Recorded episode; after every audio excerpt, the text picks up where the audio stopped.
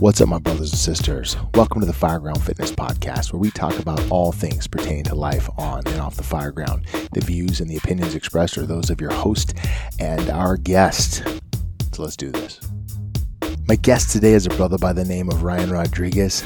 He's the host of the podcast and website Ignited Firefighter, and he and I had a great conversation about a bunch of different things. We talked about ego, we talked about building team, we talked about setting boundaries. It was a tremendous conversation, and I hope you enjoy.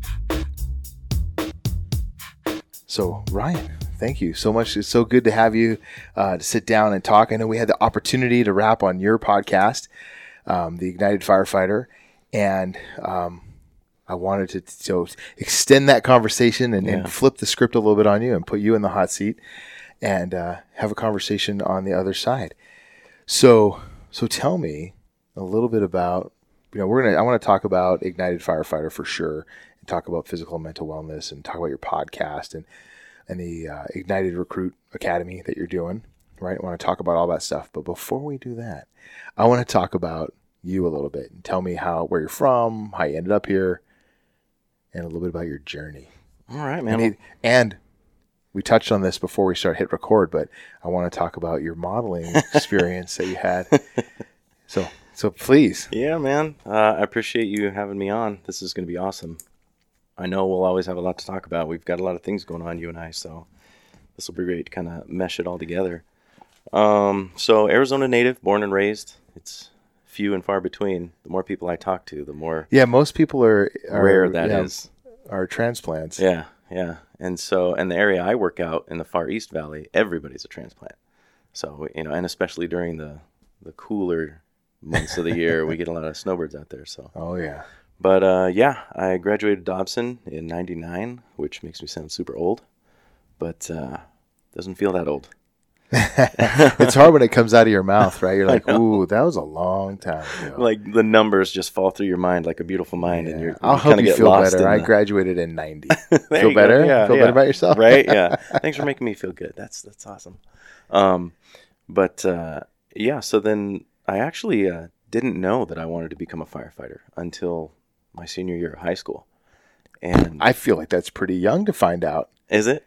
Okay, in my opinion. I mean, I didn't I didn't figure it out till I was 27. Oh, okay. But it's oh, I, I don't I don't feel so late in the game. Then. Yeah, no, I feel okay. like fe- people who are like, oh, I always knew from the moment yeah. I had memories, and I'm like, uh, I don't, I can't identify. That, yeah, same, same. And well, so what turned you on to it though? In your, you know, as you're graduating. So yeah, a lot of the people I talked to were like, oh, ever since I was five, I wanted to be a firefighter. I'm like, oh boy, that's not my story. Yeah. But um, so I had the opportunity my senior year. I could graduate a semester early because I had enough credits. I could either graduate a semester early or I could take like two half semesters and graduate with everybody else. Okay. And I was like, oh, I'll just do that. I'll take my morning classes and then have my afternoon open. And at the time, I'd worked at a movie theater, which didn't open until like 6 p.m. So then I had a big gap in between. I was like, well, let's fill my time with something. Like, it's coming down to it. I'm going to graduate, be out on my own, figure out what I want to do. And so then I started looking at the technical schools. So I looked at EVIT and I was looking through their different programs and I was like, oh, radio, that's cool, this and that. And, uh, and then I found the fire science one and I was like, ooh, that sounds fun. Like it just sounded fun to me. What and, for those who are uninitiated? What's EVIT? Oh, EVIT, East Valley Institute of Technology. So it's a technical school, big campus. I think there's like two or three campuses now. Yeah, but, and it's uh, it's tar- if I'm not mistaken, it's targeted to high school kids, right? Yeah, okay. yeah, targeted to high school kids um, for basically just like me that had some open afternoon, or it even actually like fulfilled an elective element, but um, they have everything there. They've got like their own restaurant where they teach you how to manage it, how to run it, how to uh, cook, all of that stuff. They've got their own salons with like uh, skincare stuff, nail salons. All they basically teach you all of these trades that uh, aren't so readily available to, to younger people, like people coming out of high school. Um, I'm a big fan of Mike Rowe, and he's a big fan, a big proponent of trades, you know, as you may know. But uh, he is really encouraging people to explore that. And uh, so I, I did that. Uh, I explored it, and I was like, why not uh, go get dirty and have some fun and play yeah. around? And and the opportunities that they provided were, was just so amazing. They had a police uh, or a law enforcement element. There was a fire service element. There's like automobile repair, all of it. Anything you could ever want to do with your hands, Hmm. they have it. Before you stumbled across that, did you have a vision for what your future might look like? You know, I'd really been interested in architecture. I started I took a lot of drafting classes in high school. I was a naturally talented artist growing up and I would enter art shows and I would win them and it was just fun for me. Um, and then I really got into architecture, like Frank Lloyd Wright style stuff, modernism, and uh, that's really where I thought I was going to go. And my dad was a civil engineer for a long time, and he drew a lot of the the overpasses here in Phoenix. So like all those pretzel over, like Yeah. he was involved in a lot of those. Um, and so I was able to, when I was younger, visit him at work and play with his his drawing utensils and his tools and everything. And it inspired me to kind of want to follow that, but maybe in like the residential side, not necessarily like civil engineer. But um, so I did this to kind of like scratch an itch to just kind of get my hands dirty and do something physical. And man, it was like the first week in class, I was like, this is it. Really? This what, is the thing. What stood out to you? It was that perfect marriage of uh, civilize the mind, make savage the body. Okay. It was that perfect marriage of it. And it was like, we're studying all of these different scientific aspects of fire and fire behavior and and all of these different chemical elements that make up this this this element itself, this natural element. And then we put our gear on and we go kick some doors in and crawl around and spray it out and you know all the fun stuff. right. but it was like stimulating on both ends. Right. And so I was like, oh man, this is it. This is the thing. This is what I'm going to do. And um, I did really well in that program. And being my senior year, it was actually a two year program.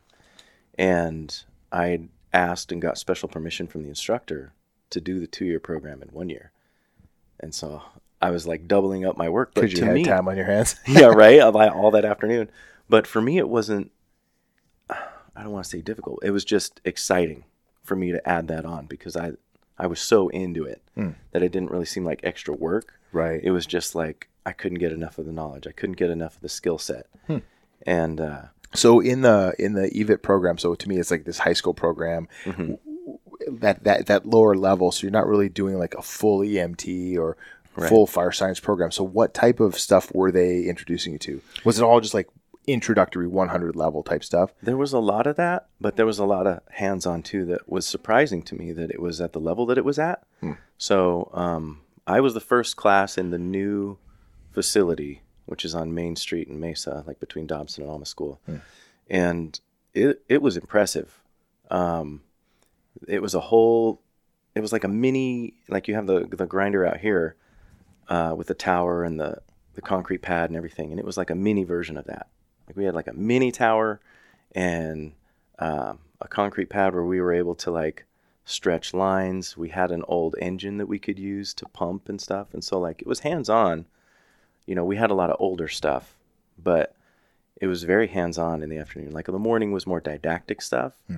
And then we'd get out on the grinder, we'd get out on the on the grounds and just put hands to hose and, and go through the evolutions and all of that stuff. So Yeah. it was cool. Really cool. Yeah. So it set the hook for you. Oh, yeah. And uh, what, what was your journey like after that?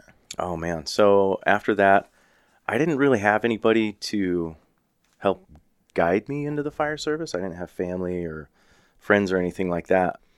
But I was just testing everywhere.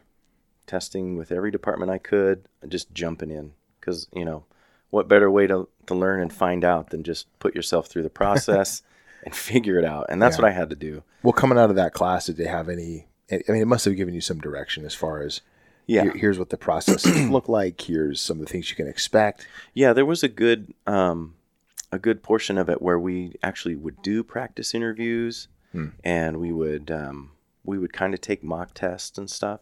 So that program, I can't speak highly of it enough. It was it really set me up for success, and I was able to hit the ground running in a lot of these instances in regards to testing or even volunteering at different different departments. So that was really cool. Um, but I still had a lot to learn, a lot to learn, Yeah. and Yeah, you know, it's funny. I, I find myself saying this a lot lately it, as I'm thinking about the trajectory of one's career, right? You start off with so little information at the very beginning and it's this long timeline. And along that way if you if you continue to lean in and continue to invest you're just going to continue. You just grow grow grow grow Oh, grow. yeah. and no matter what stage you are in your career or where you are in your career you're going to grab uh, new information. You're going to grow. And that's the other thing total side note but the fire service is always evolving. Oh yeah, and you know we talk about change a lot but that's that's why it's so important to be engaged and continue to grow. Because i look back and go man i knew so little yeah, at the beginning.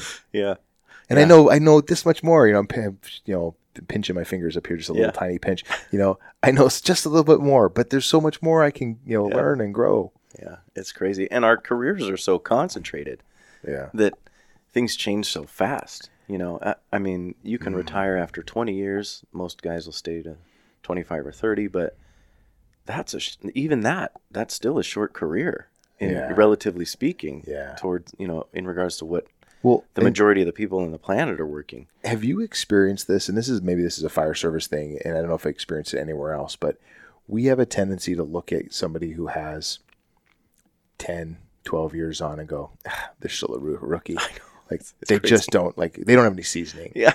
right and i'm wondering why that is i think about like Yeah. because it takes a long time to Yeah. really develop your skills because things are evolving and changing Yeah. and and the demands are growing and and you may not get the call volume Yeah, it's true.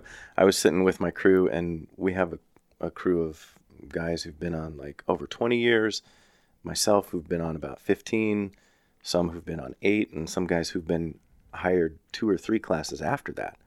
And the guy who's been on for like eight to 10 years was called a new guy the other day. And I was like, this is weird. Like, he, there are three more academies or four more academies after him. And some people are still considering him a new guy. But why do you think that is I don't know. I think it's the time is relative thing. Hmm. You know, with like I said, with our our careers being so concentrated that typically as like our private lives just go as normal, right? And so we have children, we go in and out of marriages or whatever, but our kids grow and everything at a normal pace, quote unquote normal pace. and then we go to work and it's so concentrated and fast that it almost passes faster. mm. I don't know if that makes sense. So like um I started when I started, I met one of my senior firefighters kids, his daughter, and she was like you know, 6. And I just I just had him work on my crew again the other day for an overtime shift. And he was talking about how yeah, she's going through her like second year of college and this and that. And it seems to go so quick. And you're like, "Man, I can remember when she was six and playing with Barbies, yeah. And now she's like doing all kinds of stuff in college and graduating and creating her own life, and it just it it seems to go very fast. Yeah. Hmm. That's an interesting. Interesting. I know that the older you get to, the faster things seem to move. Yeah. Right. Yep. And um, you know the the the focus grind of day to day work, I think, um, is an accelerant. Mhm. Plus, some of the stuff that we do is somewhat routine, so there's a blend. Right. It blends into. You know, one event to the next, and Mhm. pretty soon time is past, and you have no idea how much it really was. Yeah, I remember uh, when I would when I was younger, I would feel bored or say I'm bored, and it's like that's never a thing anymore. you know, like you used to wait so long for Christmas to come around, and now it's like here and gone. Right. Oh, that's a good point. Now Yeah. it's funny you say that. I remember Or my mom- birthdays. I remember my mom saying, my mom saying to me, "You're only bored if you're boring." True. And I was like, "What?" That's a My good. mom was punking me out when I was a kid. I didn't even realize it until, I, Oh, that's until I awesome, was an adult. I'm gonna have, to have her and I need to talk. That's great. I'm having memories now. I have to go back and chat with her about that. So, so how old were you when you finally landed a, uh, a full time job? Well, like I said, when I graduated uh, at 18, I started testing as many as many places as I could, everywhere. I did a little volunteer work in Black Canyon, um, and then I didn't get picked up full time until I was 25. It Nice. was it was a little on the long. So you side, did some. So you were doing some reserve stuff and part Yeah. time, and okay, Yeah, I was trying to volunteer and just trying to get some experience and understand the flow of the firehouse and and how I could fit in and what things I could do to stand out to contribute, um, so that when I was interviewing, you know, I could have some things to talk about, but I could also have a perspective of like, I'm not just getting hired to serve the community. I'm I'm trying to get hired to serve the people that I'm working with, you know, and I wanted Right. to try to gain that perspective. So let me ask you about that because that's one of the things that uh, I think is a challenge for a would-be firefighter who's in the interview process. It's articulating your experiences up to that point in your life and how does that relate to the organization right Yeah. and, and you know you talked about you know understanding the flow of the work cycle in the firehouse et cetera so how do you take you know when you're 19 20 years old and you you have a, let's be honest Like little to nothing. limited life Yeah. experience at that point, right? Yeah. How do you how do you express to an organization that you actually get it Yeah. and you're the candidate? It's tough, man. That's that's the that's the magic formula, really, isn't it? I Yeah. mean, it's trying to learn how to communicate that. And the the more I've been in this career and the more I've been a part of hiring processes and training opportunities and training processes for new people, the more I have learned that storytelling helps a lot a lot um, because I'm sure you've been on interview panels and everybody, you know, you ask the question, "What does integrity mean to you?" and you know, and so everybody has this canned answer. Right. But if someone can tell me a story about something that helps support the principle they're trying to explain, oh man, I'm gonna remember that. Right. I'm gonna remember that. Story. That's going to set you apart, yeah, right? yeah, mm. Yeah. It, so that's interesting. It- It's an interesting challenge because when you're 19 years old and you don't have a lot of stories to draw from, true. you know, I think that you have to. I think you brought up a good point, which is understanding what the organization expects of you. Yeah, So if you understand what the job is, and then you say, man, so, like, oh, I'll use as an example, customer service as an mm-hmm. example, right? We all know that. Well, if you don't know, listen to me now, right? Mm-hmm. Customer, the the organiz- the fire department will typically expect you to want to provide good customer service. Do you agree? absolutely. Okay, so you have at some point in your life leading to this point, you've experienced customer service in one way, shape, or form. Yeah, good So- or bad. Yeah, right. Yeah. Both, right? And and either way, there's an example there. Yeah. So I think that learning to draw from the th- experience that you have had. Mm-hmm. So I have like uh, young men who uh, were Boy Scouts, Mhm. and they're like, "Hey, I had I, I, you know." learned things in these had experiences in the wilderness or went on these campouts and did hard things hey man that's an example you can draw from Yeah. and um, you know your dad made you go out and you know stack and restack piles of wood when Yeah. you're you know chopping lumber or whatever. Chop wood, carry water. yeah Yeah. Exactly. So there's examples in Yeah, that. it's true. Um, and even with the limited experience you have, if you can tell me a story that has meaning within those parameters of your limited experience, you're going to stand out. Yeah. And and honestly, I I didn't really like reading a lot when I was a kid, but once I got to be a teenager, I, I really dove into books, and that helped me big time, big time, trying to relay messages and communicate how I saw the world or didn't see the world or what I thought about politics or anything out there. It, it really helped add to my repertoire of things to talk about. And so, even though my experience might not be, you know, that of a guy who's been living life 10 years more than I have, I can still talk about those things that I've experienced through reading or traveling or, you know, all of these different little things. But everybody has their unique life experience. And I think, like you said, being able to draw on that and bring something out of that and leave it on the table hmm. that, that people are going to look at and be like, wow, that's unique. That right there is the, that's the challenge ultimately. Yeah, because you're, you're the only person who's had that experience, right? Exactly. It's your unique experience. Exactly. And I think that's what what what's mind numbing when you're sitting on a board is listening to people who are repeating. And you said this Yes. the cookie cutter story that they picked up, Mhm. you know, in a in a mentorship group or whatever, Mm-hmm. and so everybody is saying the same exact thing. Mhm. I I really want to serve the community. I really want to fight fire. Yeah, but tell me why that value is important to you, right? And That's the that is uh, what can really separate you out. And uh, and I found that to be the case like throughout my career as I've promoted and done other things. it's the same thing. I still have a unique perspective, Absolutely. and bringing that perspective to bear in the organization is really important. Yeah. If I sound like every other, you know, autonomon out there, we're all going to, you know, do the exact same thing. Uh, that's not, you know, not going to work yeah. organizationally. So you got, you found your way onto the job, and um, you know, 25 years old. I was 27, so I, I feel like uh, that's a great age. You have, you've grown up a little bit. You have a little bit of life experience, Mhm.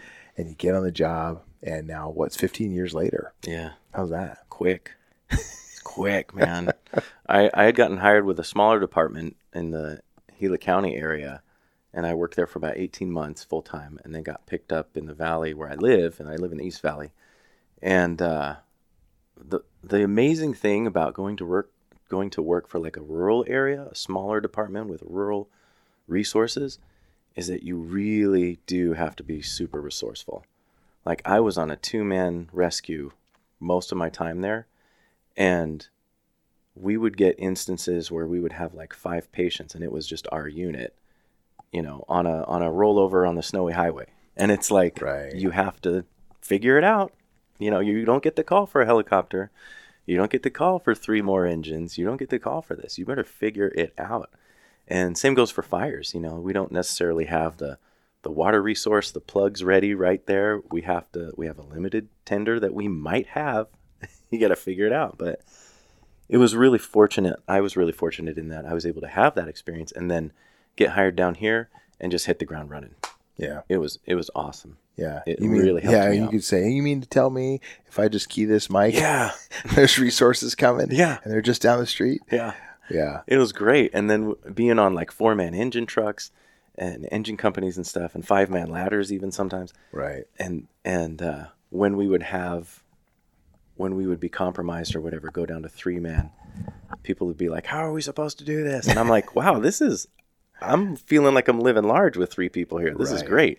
Yeah, it's important. I I had the opportunity to sit on uh, an IFSTA book, and we went back and had a, a conference and all met together and meeting with people from all these different agencies. Mm-hmm. And we're talking about uh, it was the fundamentals uh, firefighter book that Okay. we're, we're rewriting right now. nice And uh, yeah, it's cool. It's a really neat opportunity. Yeah. super cool.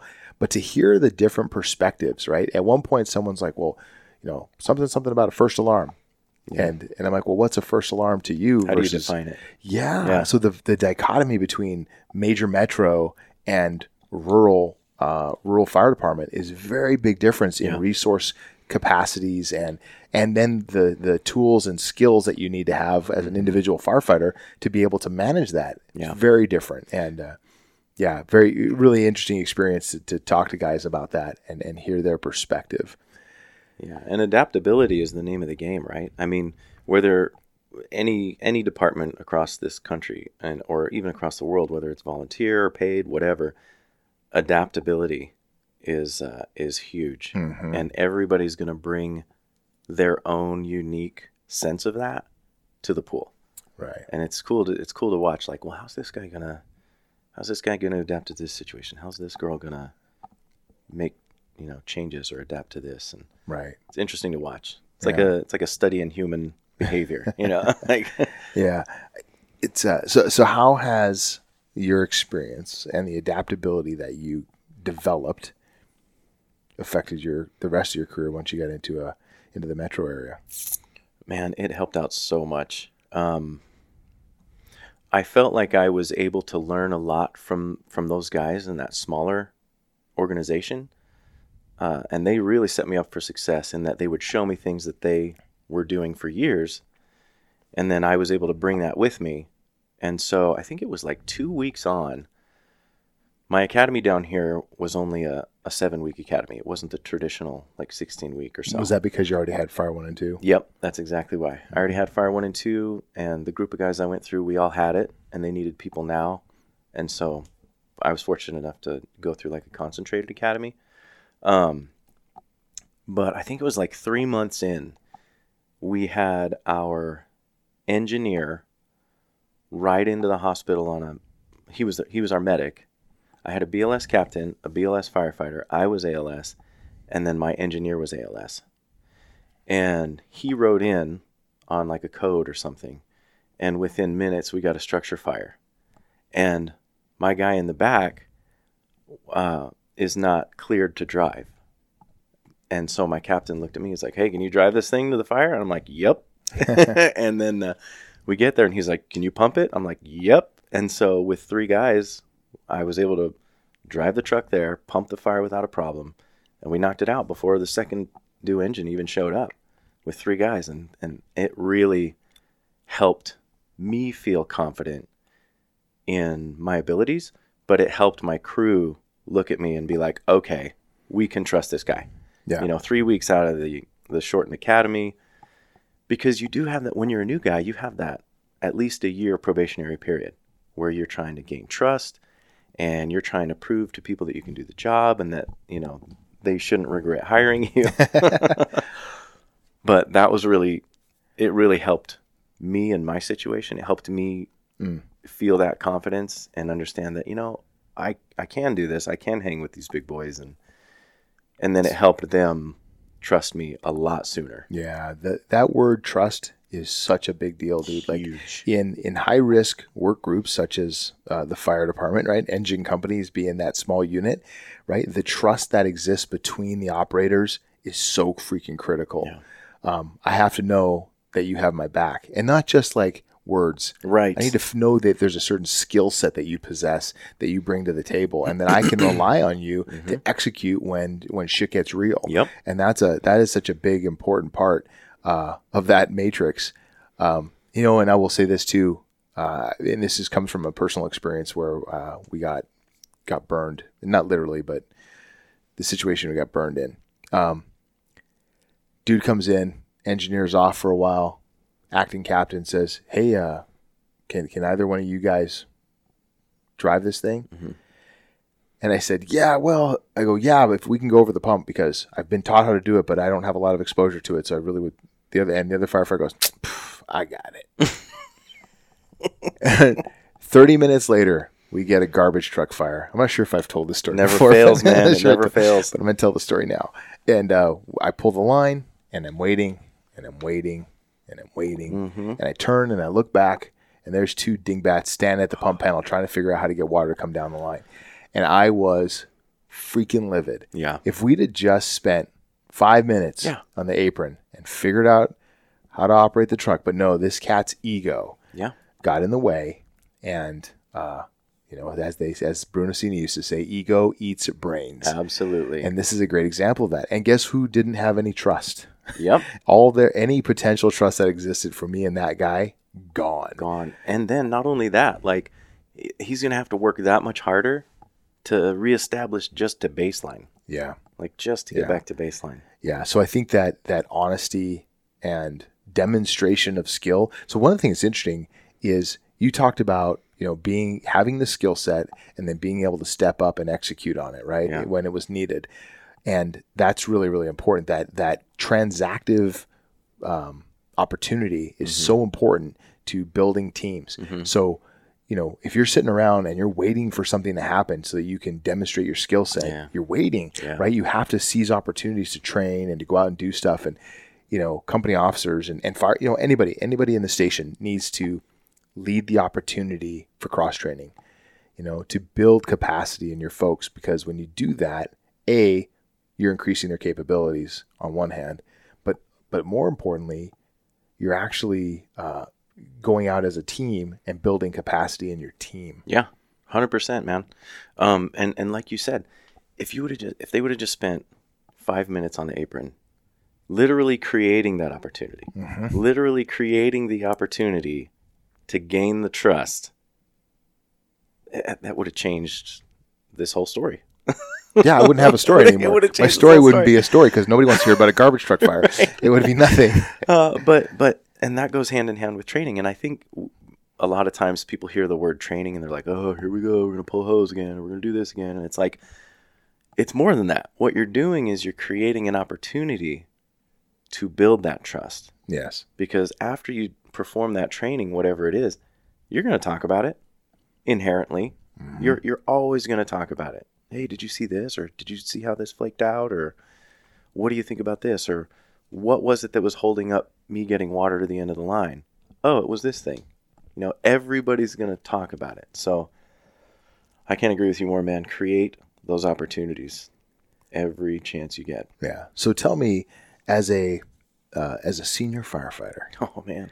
what is what's the most important thing? I know we just talked about trust. You can't go there. Yeah. We just we just covered that. So second most important thing. What as a senior firefighter, what are some of the things that are important to you in your day to days? day to days. Um, honestly, I I am of the mindset that regardless of time on or rank or certification, because some people treat certification like a rank, which we'll probably talk about later, because that's a huge pet peeve of mine. But um, I don't think anybody is above the most menial task at a firehouse. So, captain, whoever, engineer, whatever, however, however many years you've been there, you're not above cleaning a toilet. Like, you're not above picking up a piece of garbage. You're not above this. And so, when we get new guys that come to the station, and if, regardless of whether they're not they're medic students or EMT students, or maybe they're even our, our own probationary guy, I like to sit with them and be like, hey, man, tell me your story, you know, or tell me about your life. Tell me this and and let's this is how today's going to go and we're just going to mop and we're, you know, give them the highlights.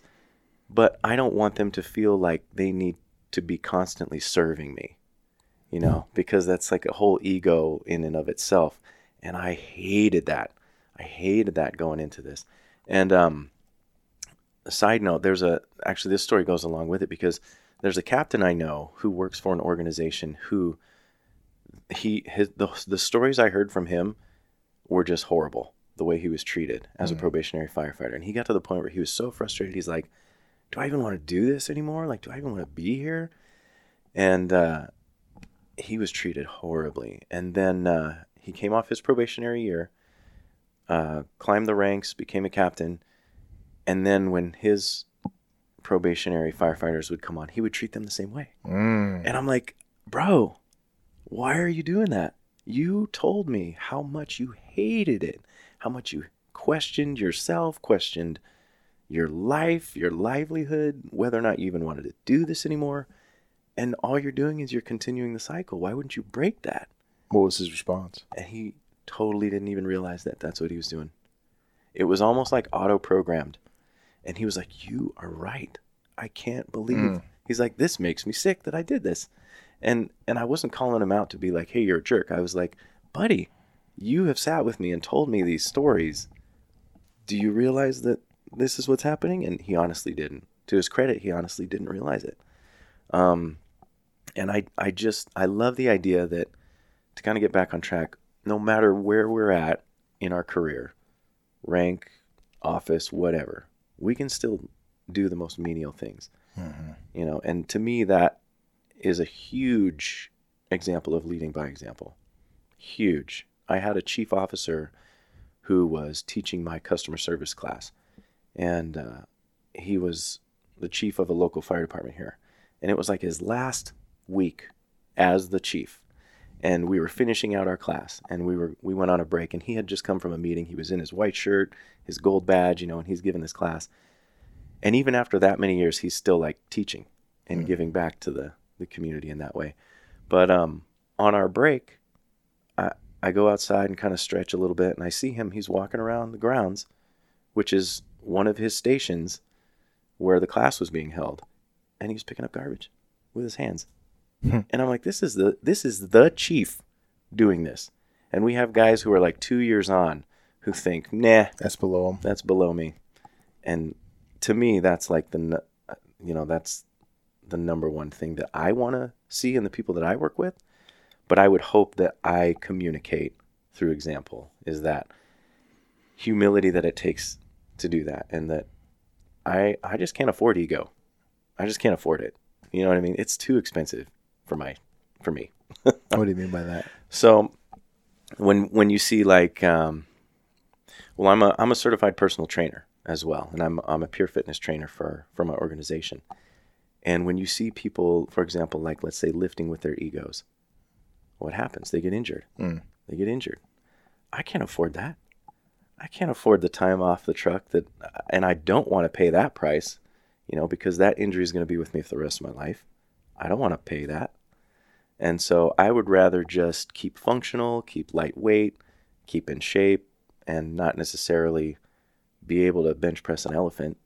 You know, as long as I can perform, perform strong, my crew knows that I'm a, an asset and not a liability. That's that's what I'm willing to pay. I'm not willing to pay the price for that ego. Interesting. You know, as you said that, it it reminded me that when we let our ego get in the way, we shut ourselves off from opportunities for learning. Absolutely. And I, I realize that we're surrounded by people who have amazing experiences and amazing knowledge. And why would you not make yourself available to that? Yeah. Somehow you think you're it's going to hurt you, Right. like and it's going to make you less than. Yeah. No, and you know, and organizationally, this is something that happens in every organization. Mhm. You know, we have we have folks who are in positions of authority, and then you have folks coming up behind them who have all kinds of interesting ideas and and and knowledge and and experience and whatever. And so we have to be willing to allow folks to share their thoughts and ideas as a way to nurture and develop them, but also as a way to get their cool ideas on the table Yeah. because you know just because you end up in a in a, a position of responsibility doesn't mean you have it all figured out Mhm. right Absolutely. your job is to facilitate the figuring out for those who have cool ideas right. and i'm thinking about a friend of mine who's just really smart cat and uh and i'm like dude if i could get his brain plugged into everybody like just so many interesting ideas come out of his head um and so it's important to to make uh, make those ideas available to the organization and uh anyway Yeah, it- and it- use your people for for those things that they're talented in. Yeah. Right? Like that guy you were talking about plugging his brain in. yeah Using those people.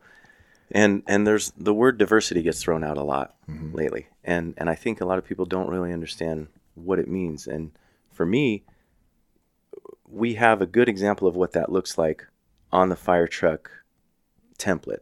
So you've got your captain, you've got your engineer, and your two firefighters in the back, right? And mm-hmm. and they're all EMTs.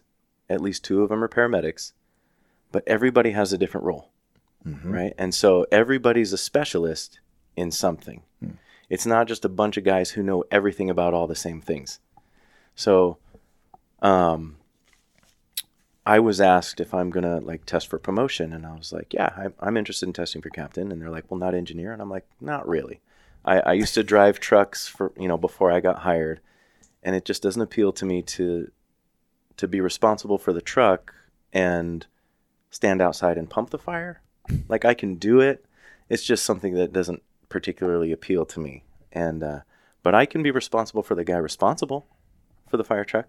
I can and and if somebody were to come to me and be like, "Hey, let me ask you about these, you know, pump equations and this and that and pressures and all this stuff," I can be like, "I know the perfect guy for that.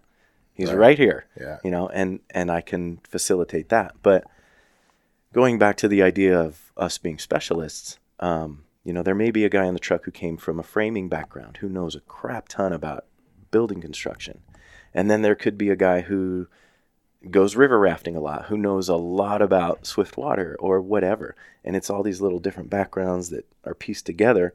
These people all get put on this fire truck, and it's such a travesty to me when people go like we cycle our bids every two years, but sometimes you're with a truck for 15 years. Some people do 20 years on the same truck.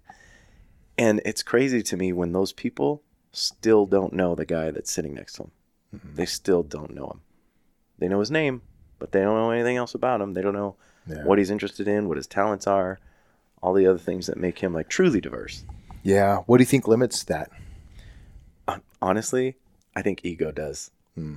I think ego does, and and sometimes there's a whole vulnerability issue as well, which I think kind of goes hand in hand with Yeah. ego. But in our field, we have a lot of people who aren't necessarily well versed on being vulnerable. You know, we got a lot of type A personalities, strong. I'm not the weak one, and this and that, and so they don't want to show any of that.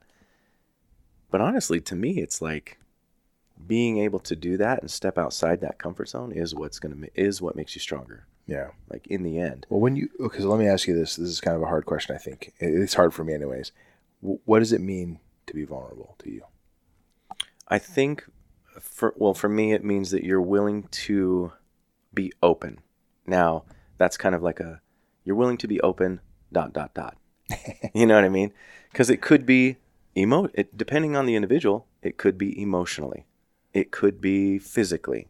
Hmm. it could be uh, relation relationship wise you know um, being vulnerable to new experiences. Right. you know, if you have the guy who eats steak and potatoes every night for 20 years and doesn't want anything different, and then you serve him up some salmon, he's going to look at you weird and cause a problem, or he's going to take that opportunity to be vulnerable to try something new.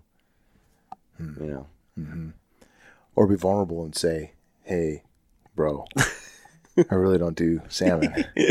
right? Like that's yeah. and that even that, that's a, even that's a vulnerability because he's opening up and communicating. yeah, Yeah. So I, I love that question because I think it, first of all, the topic of vulnerability is something that we don't really delve into, right? We don't like to be vulnerable Yeah. in the fire service, and I'm I mean I'm taking this with a broad stroke. I know Yeah. there's people out there who it doesn't apply to, but Right. there's a there's a great conversation between um, uh, an author and speaker Brene Brown Yeah.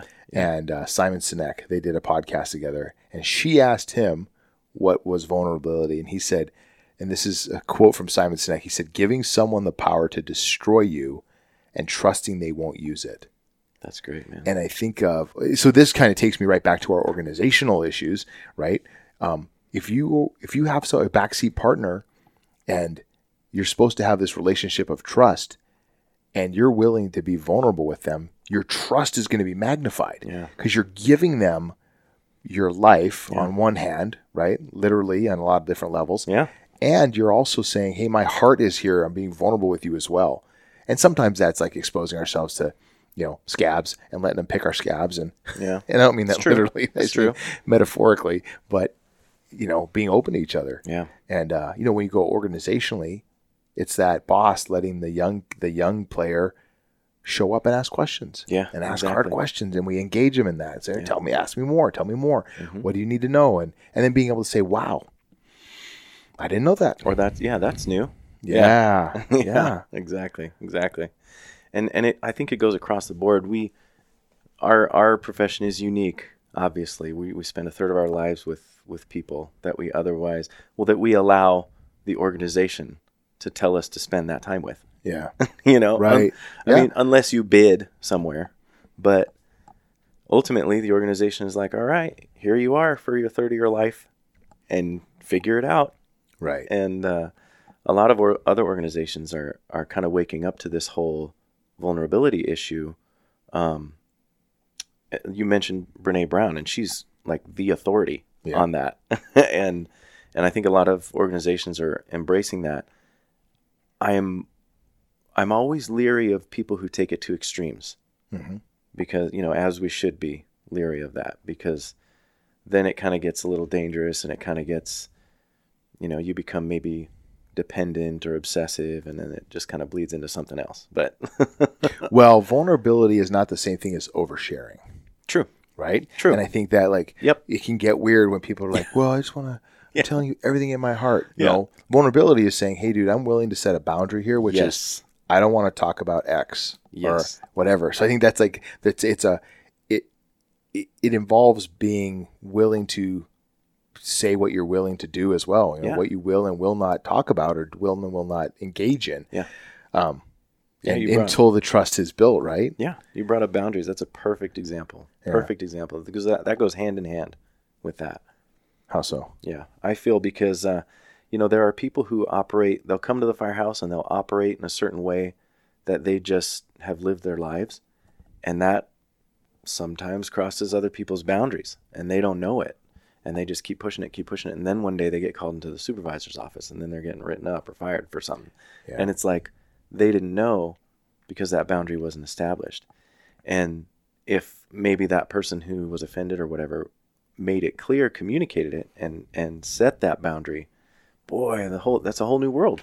Yeah. That's a whole new world. So the boundary's clear, so that person can operate within that boundary, and then they respect each other's boundaries, and and there it is, and there's your team, yeah. there's your trust. Yep. You know, Yeah. There's a great, speaking of Brene Brown, um, Brene Brown quote, clear is kind. Mm, yeah, and it's, you know, about being you know a good teammate and a good uh, you know a good work companion and a partner.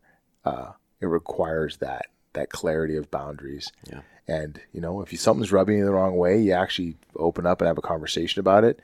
And uh, that's such a such an important part of moving through issues, man. Yeah.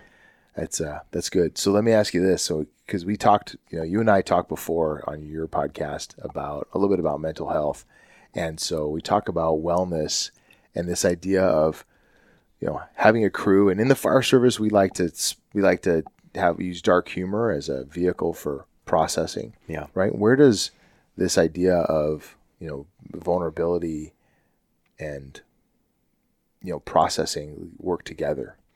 Does it? Oh, absolutely. I feel like it absolutely does. I think um, the first step in all of that is that you really have to admit to yourself that you might be struggling with something. Mm. You know, and that that's you fighting your own ego, really. I Yeah. mean, that's the internal first step. And then boy, the the the bravery it takes to reach out for, you know, type A personalities, you know, male or female, to reach out and be like, "Hey, I'm struggling with this thing." Like that's that could be a big hit to the ego. But again, that's vulnerability coming into play. And uh, that's going to, again, you said that handing someone bullets and trusting that they're not going to shoot you with them, really. Yeah, yeah, yeah, yeah. Putting it out there that you well, let's just use a uh, you know, you know, so you go on a trauma and you you know you see some blood and guts and you know we're supposed to just you know eat that stuff up for Right, you know, right. for breakfast, no big deal. Um, but if you see something and for it can the trigger can be almost anything on that Yeah. incident, right? You never Yeah. know what's going to get you. It's true. And for you to get back on the truck and go, bro, sister, whatever. I saw some shit and I was not prepared for today. Yeah. And for whatever, I don't know what it is. I can't process this.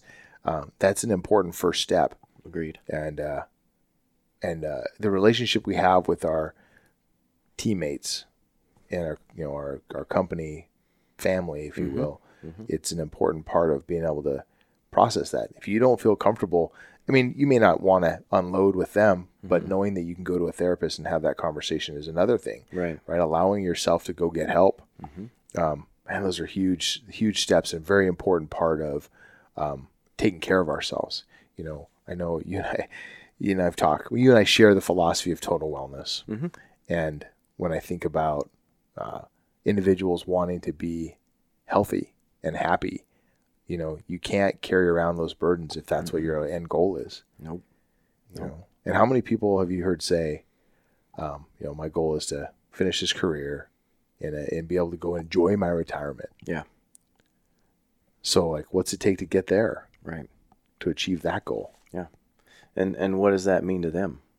What is what does it mean to enjoy your retirement? Does it mean sitting in your house and Netflix binging for the rest of your life? Maybe. Or is it is it traveling the world? Is it doing Yeah. you know, is it doing all this other stuff? I saw your list of 50 things. but uh you know, and it all it all kind of comes down to what it means for them. And you talked about uh, processing incidents and and things that we see and you know going through EMT school you get a little taste of, of some of that because you have your, your textbook and there's some pictures in there and it kind of kind of prepares you for what's coming but when you work in the field it becomes very real very quickly. Um, and then there was a there was an incident that I was on. It was pretty tragic and it stuck with me for a long time. Uh, and I was there was a certain trigger that would make me would take me right back to that incident. And I had to avoid that trigger until I could like work through in my mind that you know I was on that truck that day responding to that call at that time to be there to do everything I could do. And did I do everything I could do? Yeah. And I had to like work through that whole algorithm to get to the point where I had to just accept how things were going to be. And then now I see the trigger and it doesn't bother me. Mhm. It doesn't bother me anymore. Does that thing come to my mind? Yeah. But I don't get freaked out by it anymore. And I'm not I'm not Mm, like disturbed by that thing anymore. Yeah. So It's That's- a process, man. That's something that's helped me stay really healthy. And I just I just did a podcast with uh, Dr. Dara, and we talked about this a lot. And the thing that uh, that I do or have done is I is I is I recognize that this emergency is happening, whether I'm here or not. right. Yeah, and and I have been had the opportunity to be educated to have a certain set of skills Yep. to show up and help intervene, right? And I think as a human being, I would want to help anyway, but Yeah. because I have uh, some training. I'm a, I'm a better helper. Mm-hmm. So be a helper and jump in and, and then realize that, man, this stuff's going on no matter what's happening. The world is full of horrible things happening day in, day out, Every hour after hour, minute after minute every second of the day. Something shitty's going on somewhere in the world. Well, what can you do about it? Yep. I, and I and I I take solace in the fact that I have my skills are perished, but but I, at one time I had all kinds of great skills that I could use to save you know to help rip somebody from the clutches of death. Yeah. Right. And I think that's an important Yeah. uh, perspective to maintain. Well, and you took action, and the and the thing that's crazy is uh, that alone, understanding and accepting the fact that you take action or you took action in that incident, and and I I talk with people. I'm on the peer support team, and, and I talk with people who are struggling with some of these things, and and there's a lot of guilt that people carry around, a lot of guilt, and and one of my one of my first questions is always, did you take action in in that thing that that you were called to? Well Yeah. yeah i did this this and this. And i'm like okay.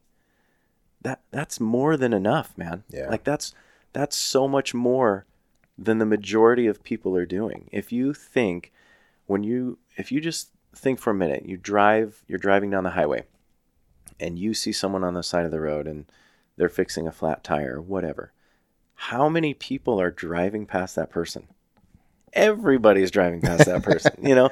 And I'm not saying that we all, everybody need listening to this needs to stop and help that person. But what I'm saying is, I can almost guarantee you that the people listening to this have stopped in that situation once. You know what I mean? To stop to help, Right. and just taking that action is is more than the Yeah. majority of the people out there. Right. And I feel like it's a it's an oversimplification, but you do this as a profession, Mm-hmm. right? That says a lot about who you are and what you bring to the table. Yeah. And and your your value as a human being, to me, that's some added value. You Oh, get a yeah. little some bonus points because you are a person who is a helper. Yeah. You are willing to put yourself out there to to help other people. That's a big deal, man. And I, you know, and of course, at the end of the day, for me, I look at our our mission and our purpose, right? And uh, as Simon Sinek would say, our why. Yeah. And, you know, Bruno summed it up for me, which is it's about Mrs. Smith, right? We're here to provide a service to the community. And I have always felt that to be such a value. And despite the horrible things that we see, Yeah. um, we are providing a valuable service to the community. So, so Absolutely. with that being said, like let's I want to I want to switch gears just slightly because I know that you are feeding back into the fire service in a really valuable way, and um, I want to talk about that a little bit. So let's talk about what you're doing with your podcast and the mission of that podcast, and you know the physical and mental wellness component that you focus on. Um, by the way, your website is super dope. Oh, thanks, man. Yeah, it's really nice. It made me feel shame. I was like, I was like, my podcast is or my uh, website is so stupid. Um, which I just I'm just teasing. It is stupid though. Let's be clear. It's uh, it's just a dumb blog. Yours is dope. Um, so uh, ignitedfirefighter.com. Yeah, ignitedff.com. Oh, ff.com. Sorry.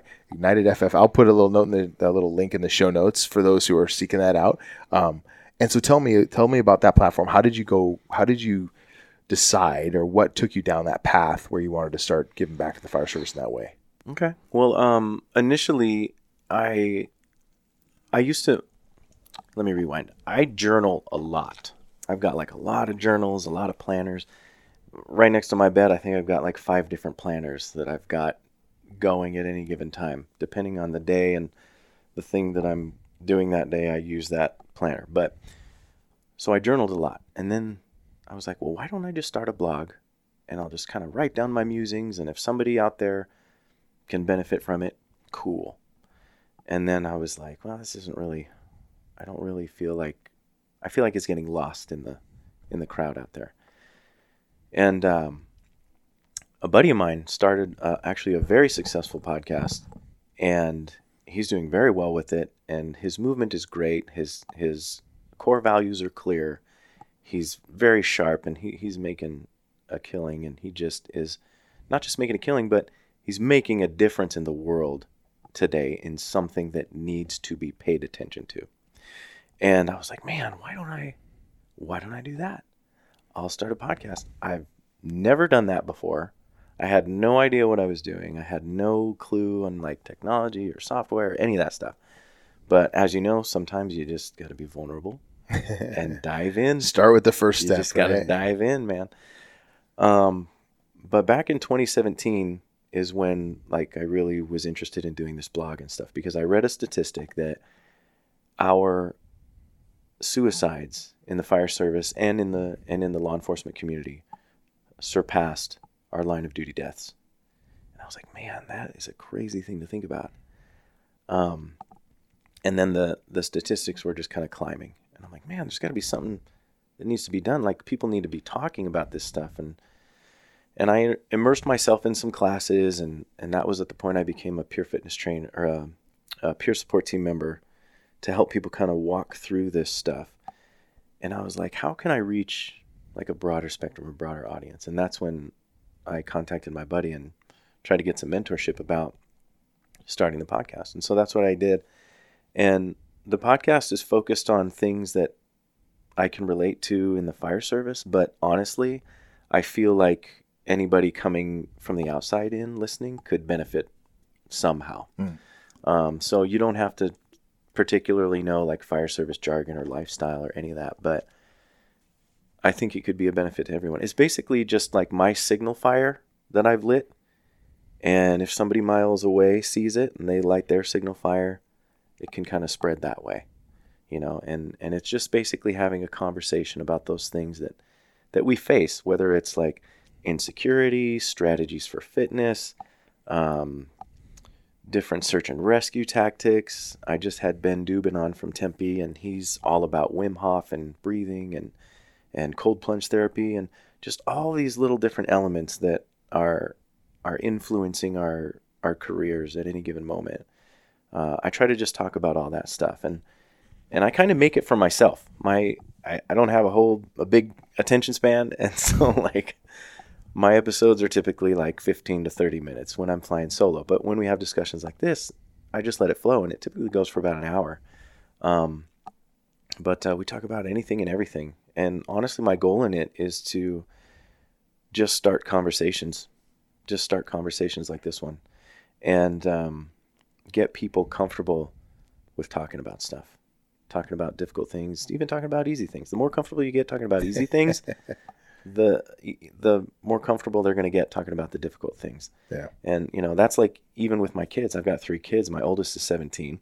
He's he's going to be getting his license soon. But even when he was young, I would just talk to him about everything.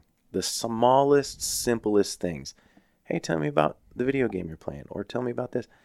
And the more I got my kids to talk about those small things, the easier it is for them to talk to me about those hard, difficult things. Mm. They they can just come right to me and talk about it because we've laid the groundwork for that thing. Yeah. That's a Um, good point. But also, it's like I mentioned earlier, I didn't have like a, a mentor or a holding hand, a guiding light to kind of lead me into the fire service other than that EVIT program, which again, unpaid sponsorship for EVIT. Check it out. But um, uh, there was some good mentorship I got there. But at the same time, I didn't have an in anywhere, really. You know what I mean? And a lot of people have the idea that you have to have an in, you have to know somebody, and all of this stuff to even get hired, which is not the case. I'm proof of that. But uh, yeah, Same here. yeah, and uh, but I wanted to provide that distal mentorship to those people who were seeking it. You know, if I had something like like that when I was searching and trying to find my way, I would have been eternally grateful. So I'm just trying to kind of give it back, if that makes sense. Yeah, no, that's fantastic. The um the thought that came to my mind when you were talking about that is that, you know, you mentioned that some of it wasn't really fire centric, but I think that um we as a the fire service is such a um we're, we're just a cross section of the society, right? Like there's so we are such a diverse uh, industry, and so you know, all these topics uh, transcend the fireground and uh, can go with us forever, and frankly are applicable to um, to a lot of folks. The thought the thought that comes to my mind is. Um, we talk about strategic decision making, right? On mm-hmm. the fireground, as a company officer, you're trying to size up the event, make some decisions about what you're going to do next, assess the mm-hmm. variables, blah blah blah. How much risk is there, et cetera, et cetera. Well, you know where we stole it from? Aviators Yeah. right? Aviators who the OODA loop and, and the decision making process that they use. Well, guess what? Anybody can use that decision making process in their life. Mm-hmm. So having that conversation about tactics and strategies uh, and and vulnerability and team building, etc. Man, those are conversations that are that are uh, everywhere and, and should be, be being had at every kitchen table, whether it be at the firehouse or in your home. So I love that you're that you're bringing that out. So tell me about the. Uh, I saw a link on your website that directs people to your uh, Ignited Firefighter Recruit. Recruit Academy. Yeah. It's a good time, man. I'm in the fourth. This will be the third cohort of 2021. I just started this last week on Monday. So next week will be week two of it. But it's a six week program, and I put together, again, to basically provide a, a path for those looking to get into the fire service that don't really have any resources and don't really know how to start. Um, so I kind of took the ideas of what I thought I could benefit from on my journey starting out, and I built a program that is uh, conducive to that. So, like week one is all about learning about ourselves, you know, because you can't really sit through an interview and and tell and give answers and in depth unless you know who the hell you are. There's no way. That goes right back to our conversation in the very beginning, yeah, right? Yeah. yeah. And uh, and so we we every week we focus on a different element. We we I include I have like a 28 day uh, fitness program that's geared specifically towards firefighter functional movements that I built. That's included with the program. Um, you can actually buy that on the website too, but I include that with this program because it's got to go hand in hand. Um, we have uh, interview labs that I do. We do over Zoom. Um, sometimes we'll do like in person uh, interview labs or discussion roundtables. But um, it's basically all about how to refine yourself and get yourself in the right frame of mind to launch yourself into being the standout candidate for basically any fire department you test with. I've had people in the program from Canada, um, all across the US. I've had people from Australia, and I get messages coming back saying, "Oh, I implemented this thing and I just got picked up. Like Nice. I, I was I was testing for this many months, and once I took your program and I changed some things about my interview and how I present myself, I got like three calls or whatever. And so it feels good, man. To yeah, that's got to feel real good. yeah, to be able to like help them reach their goals and achieve their dream because that was my this is my dream. Like I'm living my dream. It is awesome. I love what I do. And if I can help other people get to the point where they're loving what they do and they're quality people providing the service that you know we're fortunate enough to provide then then that's just like icing on the cake for me. So No, that's great, man. The uh, something else I found on your website, which just tickled me to no end, was you have a reading list. I do. I do. and I love that. So way back in the day when I was in the Marine Corps, the commandant published a reading list, Oh, okay. and it was for all like there was a list for every rank. Yeah, yeah. So if you were That's awesome. if you were like the I love that idea. E E nothing to E three, Yeah. there was a list for you, like for the junior most folks, and then the the non commissioned officers there was a list, and commit on and on and on, like senior commissioned, etc. Mm-hmm. Yeah. It was it was really amazing, and so when I saw your list, I was like, yeah, that's what I'm talking about. I've been thinking for a while there needs to be a uh, a fire service reading list, right? Yeah. That the you know. I don't know who's going to put it out. Someone needs to put it out. Maybe I'll, put, I'll put together one too. Let's do it. But yours was a great start, and I and um, um, so I looked at. I can't remember. I remember one book off there right now off the top of my head, but I wanted to hear what your favorite book on you put on there, and they're listed numerically, but it says in no particular order. Which I, I'm like, I don't believe you. So, so what is your what is your number one book off that list, if you remember? Oh man, there are so many good books, and uh, these I, I should revisit the reading list because You got to update it. yeah, I, I do. I gotta Yeah. update it. And um, there's there's one book in particular that changed my way. I mean, they all really have changed my way of thinking. Hmm. All of the books on there have have been life changing for me. Hmm. Um, so I, I read a lot of books and I have a whole rating system, and I'm like, oh, you know, like your own personal rating system. Yeah. So like one star is I didn't even finish it. Two stars is I finished it. Would never recommend it. Three stars is like I finished it. I you could give or take. Four, it's like I would definitely recommend. And five stars for me is that it changed my life. That there is a concept that I left with now that I have that I will go for moving forward in my life. I will have that in my back pocket. Okay. Um, but for me, oh man, they're all so good. uh, Extreme Ownership was probably one of the number one reads that I've ever read. Yeah, that's a good, And- that's a great book. Yeah, and uh, it's a big proponent of the core values and and what I'm trying to do with Ignited.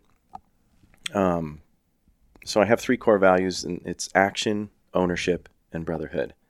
And these are the things that that drive pretty much everything I'm doing with Ignited. So you know, taking action in in your own life and in your own career and, and in your own progress, taking ownership of the taking ownership of the problems around you. You know, never walking by a problem, uh, and inherently creating that brotherhood that will come as a result of that. But extreme ownership, man, uh, the stories that that Jocko and, and Leif talk about in that book are, I mean, it is the- it is the thing movies are made of. It they have literally made movies of these guys' you know adventures and exploits Yeah. and stuff, and it it's it's just astounding. Yeah. What I love about that book, if if you haven't read it, um, my my here's the the super brief synopsis is uh, Jocko was a Navy SEAL commander. He talks about their their mission to uh, Ramadi. Is Yeah. that right? Yeah. Mhm. Yep. To Ramadi, and and they they take these different uh, elements that they found on the battlefield and the the leadership elements and life lessons learned and then he paints those in the stories on these from these battles. So not only are you getting some cool warfighting battles, but you're also taking away these leadership lessons that can be applied at every corner of your life. Yeah. Which is what kind of what I was kind of talking about before, which is that when we start talking about all the stuff you're doing with Ignited Fire firefighter, i the all those concepts, the lessons that we've learned in the fire service can be applied at any place in your life. Oh, totally, man. Yeah. So- Totally. so it's it's such a, a a great concept, and I think it's so important to. There's a concept that I don't know if you since you brought up Jocko. Um, there's a book on my shelf right here about face, right, Yeah. written by Hackworth, and Jocko talks about in his ramblings. Uh, he talks about uh, the uh, detach, detaching, and and stepping back from a problem and looking at the big picture. And that's exactly a concept that comes out of Hackworth's book uh, in About Face. He talks about um, falling out of a fighting position, and then now he can see the entire battlefield from his new position, and because of that. He can see what the enemy is doing. Yeah. And so I love that perspective, right? And for us, no matter what problem you face in your life, if you take the time to just step back from it, detach from it emotionally, give yourself a little bit of space, and look at the whole problem, and uh, and you're going to be able to you know make some decisions. And I think this is really really important on the fire ground. We talk about firefighters getting the candle moth Oh, syndrome, yeah. right? Yep. So being able to step back from the problem and see the big picture, such an important skill set. Yeah. And I love that. I think he talks about that in about Fa- or in Oh. uh, in uh, Extreme uh, ownership. Extreme he does. Ownership, doesn't he? Yeah, he absolutely does. Yeah. And and the the level of trust that all of that that simple principle created among his his squad, Mm-hmm. among the you know the soldiers in general, is is astounding. It's just inherent. It's just a natural byproduct of that.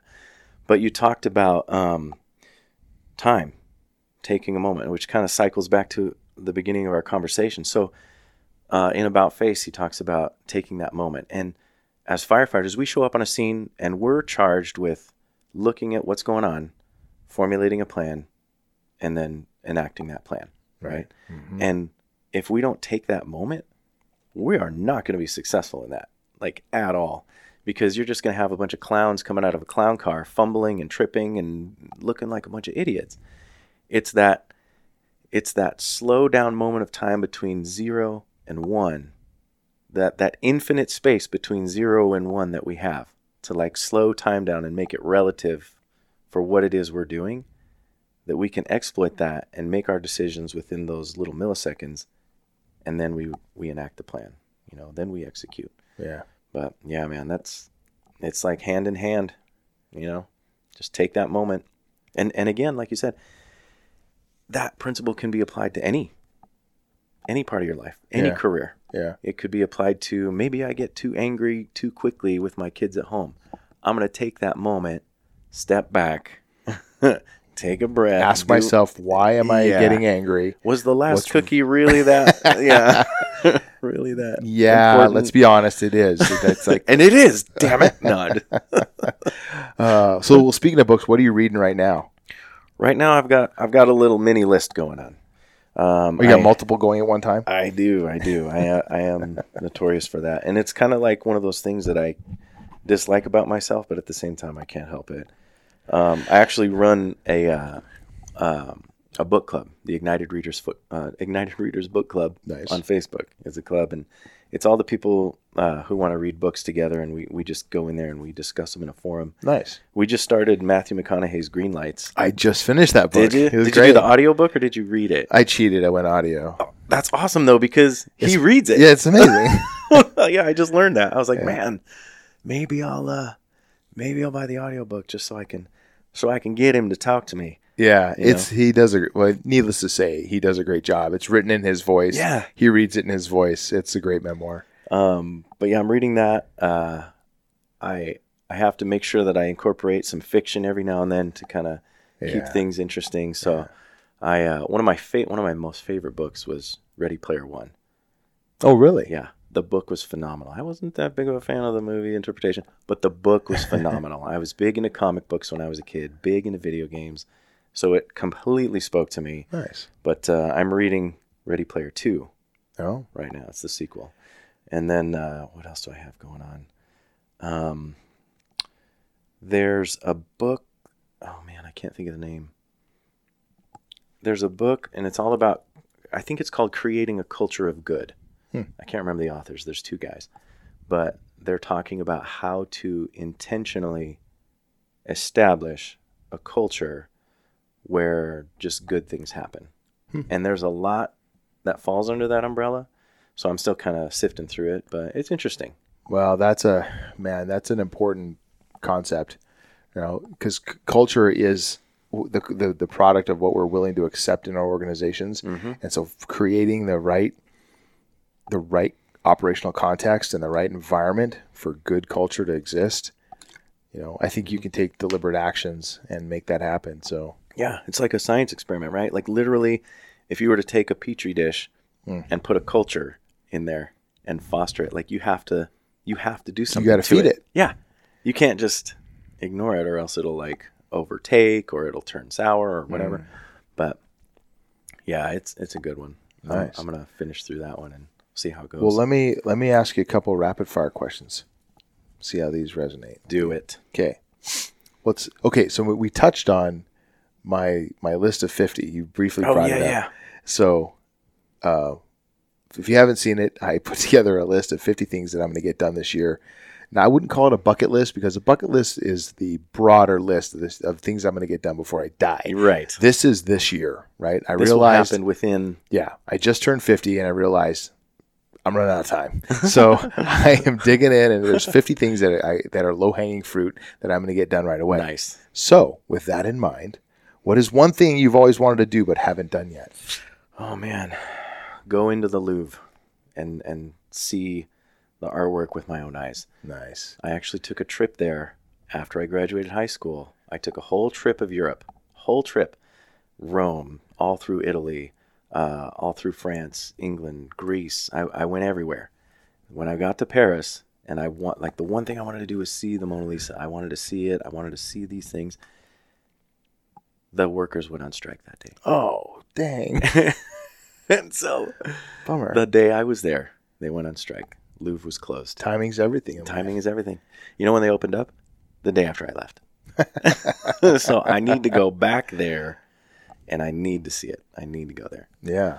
All right. But- that's cool. All right. That, that's on my list too. On my big list. This year's list, we're going to Spain. Nice. So I'm excited about that too. Awesome. You ever been there? No, that's why it's on the list. You're gonna you're gonna love it. That's true. That's true. That's why it's on the list. I didn't know if maybe you had been to different regions, but yeah. no, I no. I okay. I have never been to Europe, Oh, okay. and I feel like man, I'm. What the heck was I doing so far? Like you know, it's like big Working. missed opportunity. yeah, but I'm like, okay, it's I got to start hitting that stuff up. Awesome. You're gonna love it. Okay. Uh, worst movie of all time. Why? Worst movie of all time. Oh man. You know how when you watch movies when you're a kid and you think they're fantastic, and then you watch them later and you're like, this is not holding up at all. there was there was a movie that I used to watch a lot as a kid, and it was called The Explorers. And it was Ethan Hawke was in it. He was like a young kid, and they were these kids building a spaceship in their backyard, and they took off to space and went on these adventures. And I thought it was the coolest thing when I was a kid. I watched it again. I was like, this movie is Garbage. terrible. yeah, it's so it's so bad. It's so Yeah. bad. Never heard of it. Yeah, That's how horrible. it Good, good. My Keep life it is- that way. My life's better for it. Yeah. All right. Different note. Favorite quote of all times. Ooh, favorite quote.